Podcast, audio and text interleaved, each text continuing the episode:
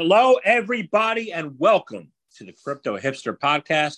This is your host, the Crypto Hipster, Jamil Hassan, where I bring you founders, entrepreneurs, executives, thought leaders, artists, musicians, you name it, all over the world in crypto and blockchain. And today, actually, today and the summer season, I am bringing to you a new compilation episode. Last year, from seasons one, two, and three, I brought you the Crypto Hipsters Chronicles.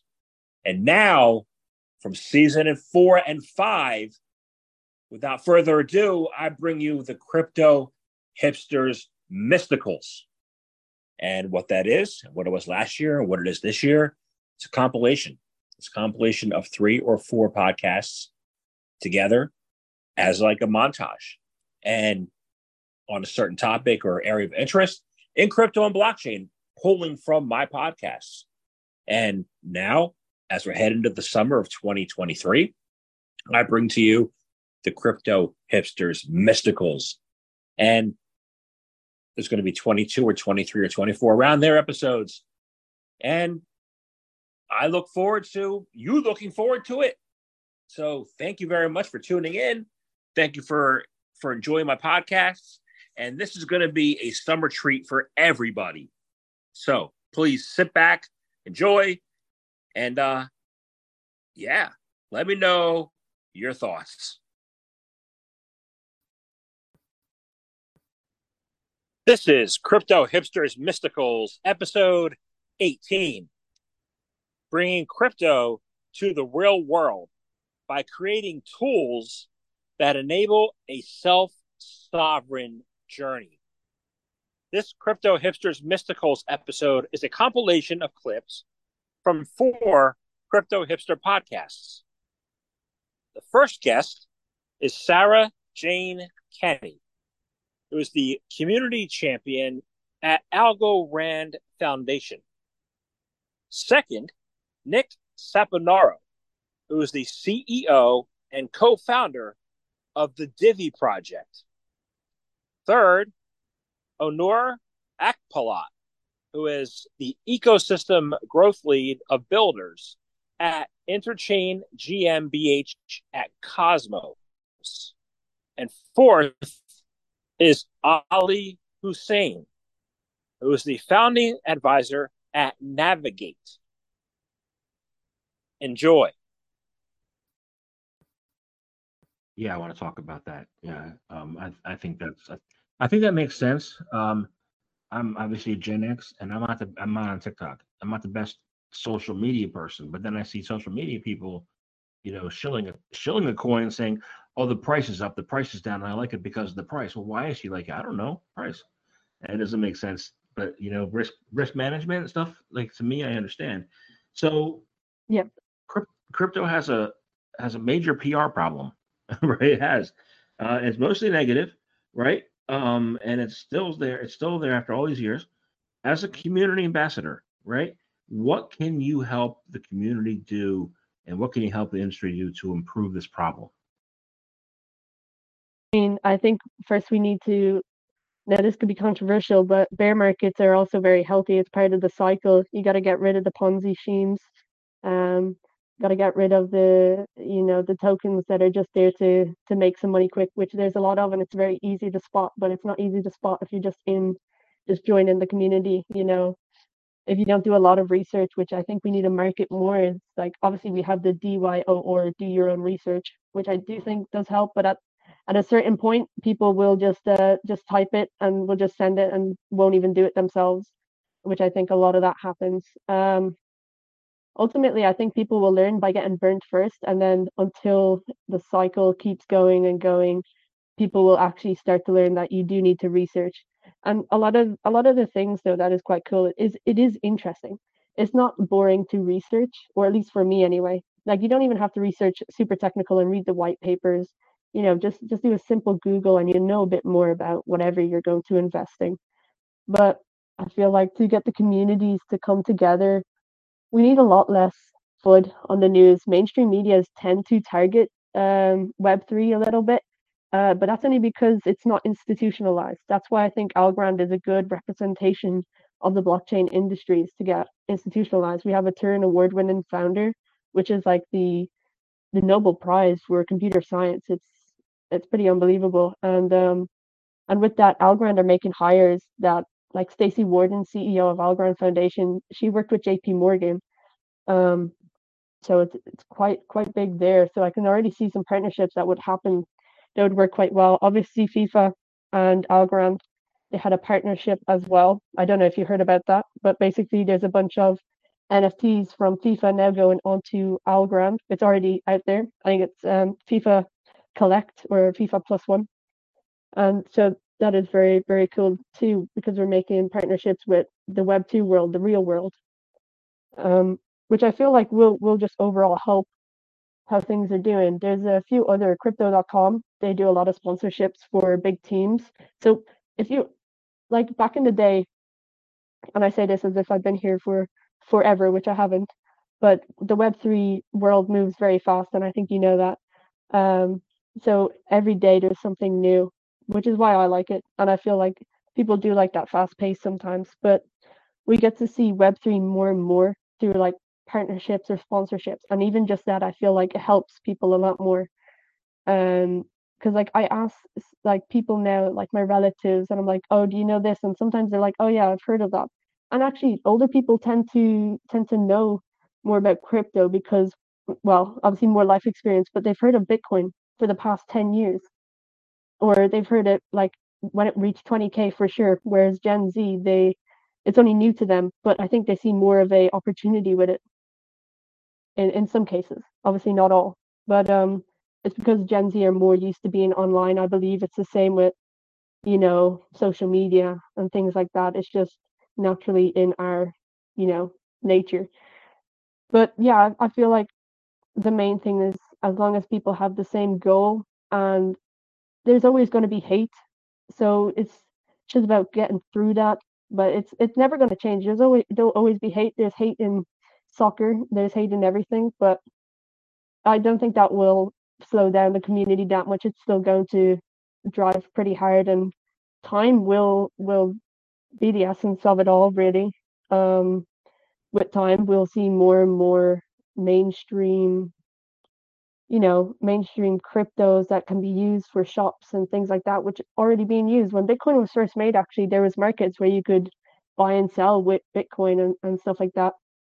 And there's Bitcoin um, ATMs. Now, I'm only saying Bitcoin because obviously that is the main one at the moment. But in El Salvador, um, where they made Bitcoin the legal tender, that was actually um, a partnership with Koibanx as well, I believe, and they work a lot with Algorand. So Algorand sneaking in there again, you know, and it's quite cool to see that. But not many people know that side of it because maybe they're not on Twitter and deep in, into the Algorand side of things or researching it or reading blogs, which obviously not a lot of people want to do anyway. That's why we need to make it easier for people. And I think the way Web3 will work properly is when the blockchain is hidden and it's just there. It'll be much better that way. You know what I mean? It's tech. Who wants to learn about tech unless you're a tech person? So we need to stop putting it in people's faces that way and just build build your companies and put it in there and you know maybe put it like somewhere like oh we use blockchain tech and then people who want to read that they can read that you know what i mean might I might have some meme coins. Uh, they might be building some things, but people got to do their own research, right? So there's nothing wrong with meme. Meme coins are a great onboarding mechanism actually for for the industry. Um, it's just important to know like you know what you're getting into and the the real p- potential of, of certain things. Yeah, I agree. So um, you said industry first solution earlier. Um, you are creating that industry first solution um, that solves the Ponzi problem, right? What which which Ponzi problem? Like there's a bunch, right? Or, you know, which one do you solve and how and why and what are the different types of Ponzi problems? yeah, most of the DeFi platforms that have been developed and deployed over the past, especially in the past like year and a half, I would say, um, have crumbled because they essentially rely on just onboarding new users who, uh, you know, supply liquidity and and basically buy the bags of the people that came before them. So Ponzi. That's straightforward. then we got really complex and convoluted with things like time wonderland and things like that and they call those thermodynamic ponzinomics right like super complex deeply ingrained uh, mathematically driven uh, game theory and things like that and it's like the more complicated it is the less you really understand so you're just like well the guy's smarter than me so i'm just going to jump into this and eventually you know the carousel stops and you may or may not be holding the golden ring. Um, and again it, it just comes back to the same issue of like sustainability and where are those rewards actually being generated from? If it's like a rebase mechanic where you're uh, literally taking funds and just repurposing them through the ecosystem giving them back to you know taking from peter to pay paul etc um, that's ponzi. So i think by by a having a, a layer one blockchain that has a consensus based mechanism that produces uh, new coins on a regular basis to people that are supporting and validating transactions in the network. That's step one. Um, but then also having more utility around that coin and, and allowing people to use it in th- other things. And even if it's just NFTs and, and simple fun things, games, all these things we already have in our ecosystem. Again, coming back to the fact that we've already built out most of the ecosystem, it's become very robust. So you have a, a sustainable place to to play around in, in crypto and in DeFi without worrying that you know the rug just going to get pulled one day. Yeah. Um, so let's talk about some of these DeFi platforms. You know, they're still, and you said rugs, and you you named a couple. How are they still fraught with danger? Right, DeFi. You know, and when CeFi ended up being the riskiest investment one could have ever made. Yeah, it's um it's interesting how how that turned out, although not very surprising. You know, as we spoke about in the beginning, the centralized points of failure are doomed regardless of uh of how great, you know, the people behind it are. Um I think the issues in DeFi are mostly around code standards. So a lot of bridges get hacked. Um, you know, DeFi protocols get hacked, smart contract failure, etc those things are the danger. That will change as well, right? The code standards in, in crypto are, are still catching up to the traditional tech world because most of the people building crypto projects are just not coming from the traditional tech world. They're kids who just learned how to code um, or jumped into this new thing without understanding security standards. Like we just need to get to the point where we have well-defined security standards, and that doesn't mean just sending it to Hacken and hoping that they give you a you know a passing rating. It means like test driven development, having real DevOps workflows and things like that that normal tech companies have. Um, those things will help increase the standards and eliminate or mitigate some of these um, some of these dangerous you know smart contract failures. Awesome. So I asked that because you know you're you're building you're building you know your real personnel to help develop the chain and you know you are you are you know you have people who it's beneficial to to programmers to join. But how can like people what are some of the technical and non-technical skills that you think will help people get into this next generation of the crypto spring that's going to come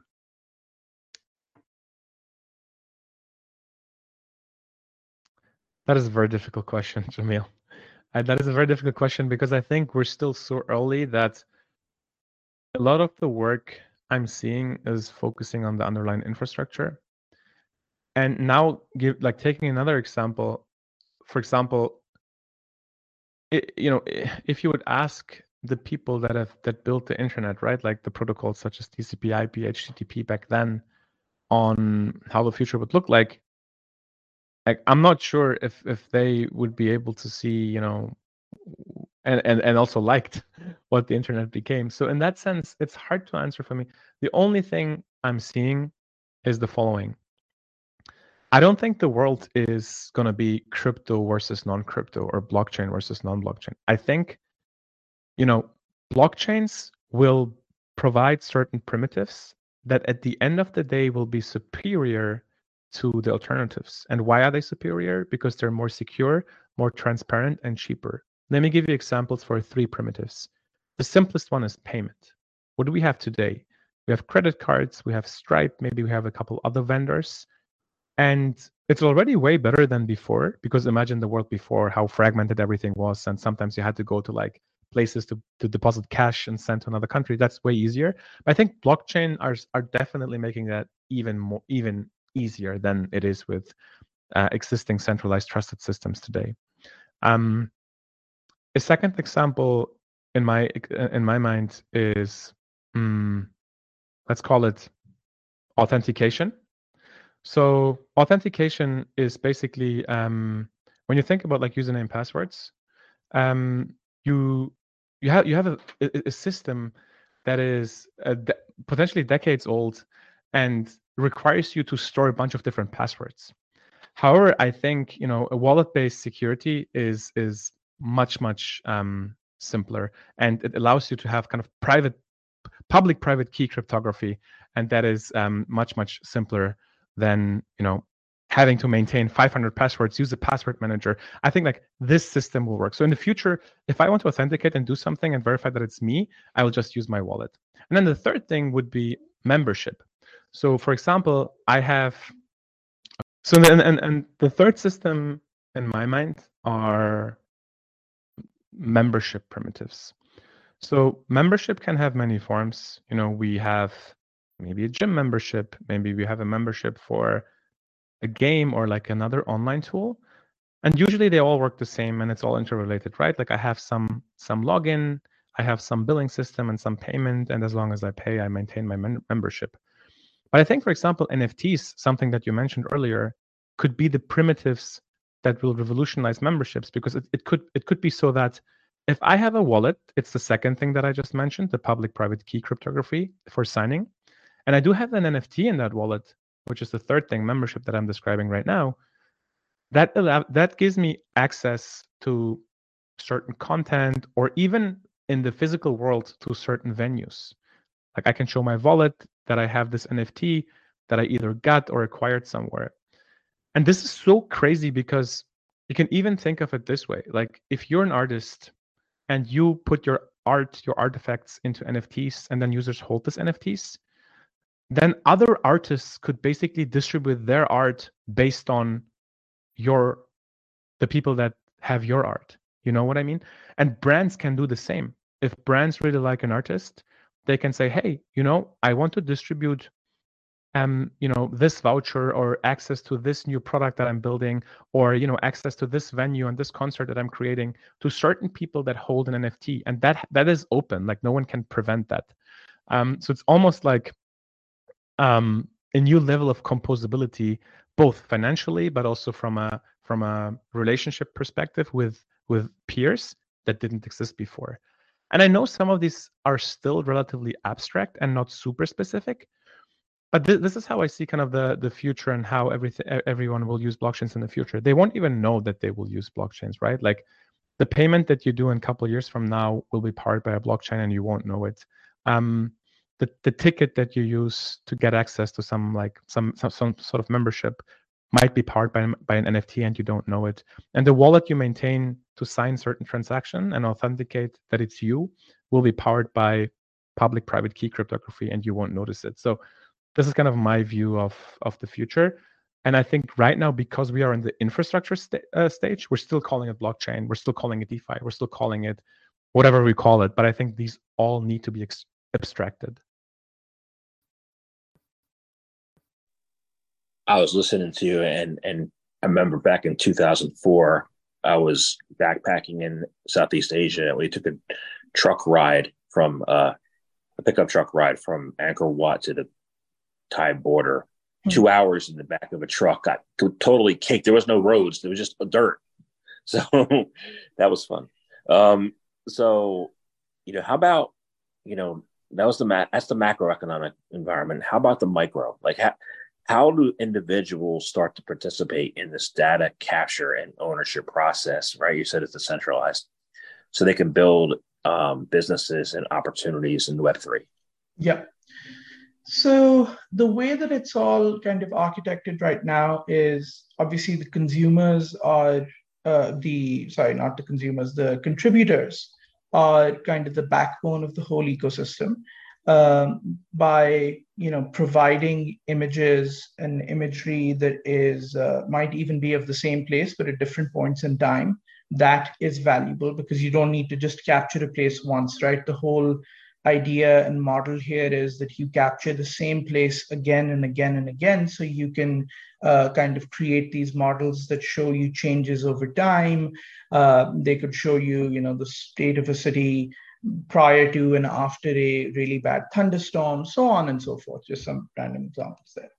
So, in order for us to get contributors on board and to, to hit critical mass, this can't be Web3 only. You know, people in Web3 get the value prop in terms of, you know, um, this is data that you contribute that if it is used by anyone to build an app on top of and as the navigate ecosystem grows you start to benefit more and you get rewarded more. So that's one piece right? Like you're not just giving away data for free.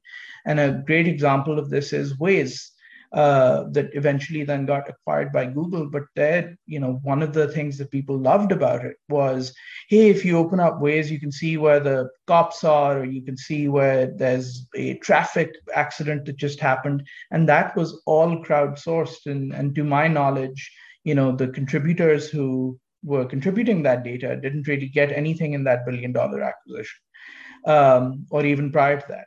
So there's that's kind of one piece that I think resonates with the Web3 crowd. It makes sense to them just because of you know where they are. Um, on the Web 2 side, and especially in I think in the climate that we're in, uh, tokens and all of that stuff gets hard to explain. So one of the things that we did was um, we launched the Navigate Marketplace, which allows you to go in um, you know, as you are earning these tokens off of your contributions, uh, you can redeem these tokens as you would any reward points for uh, gift cards at retail stores. And so that's a model that obviously has existed in the past, done very well. Uh, people understand it. It's not complicated to explain. Um, and that's kind of more ge- geared towards, uh, you know, the Web 2 native audience um, so that you can kind of see a line from, okay, if I give you an image, what do I get? Well, if you give me X images, you get a gift card. Um, so that's kind of how we're, uh, you know, building it out at the micro level when it comes to contributors. And then you talked about applications. Um, obviously, the Navigate Foundation is building the first set of applications on top of this platform.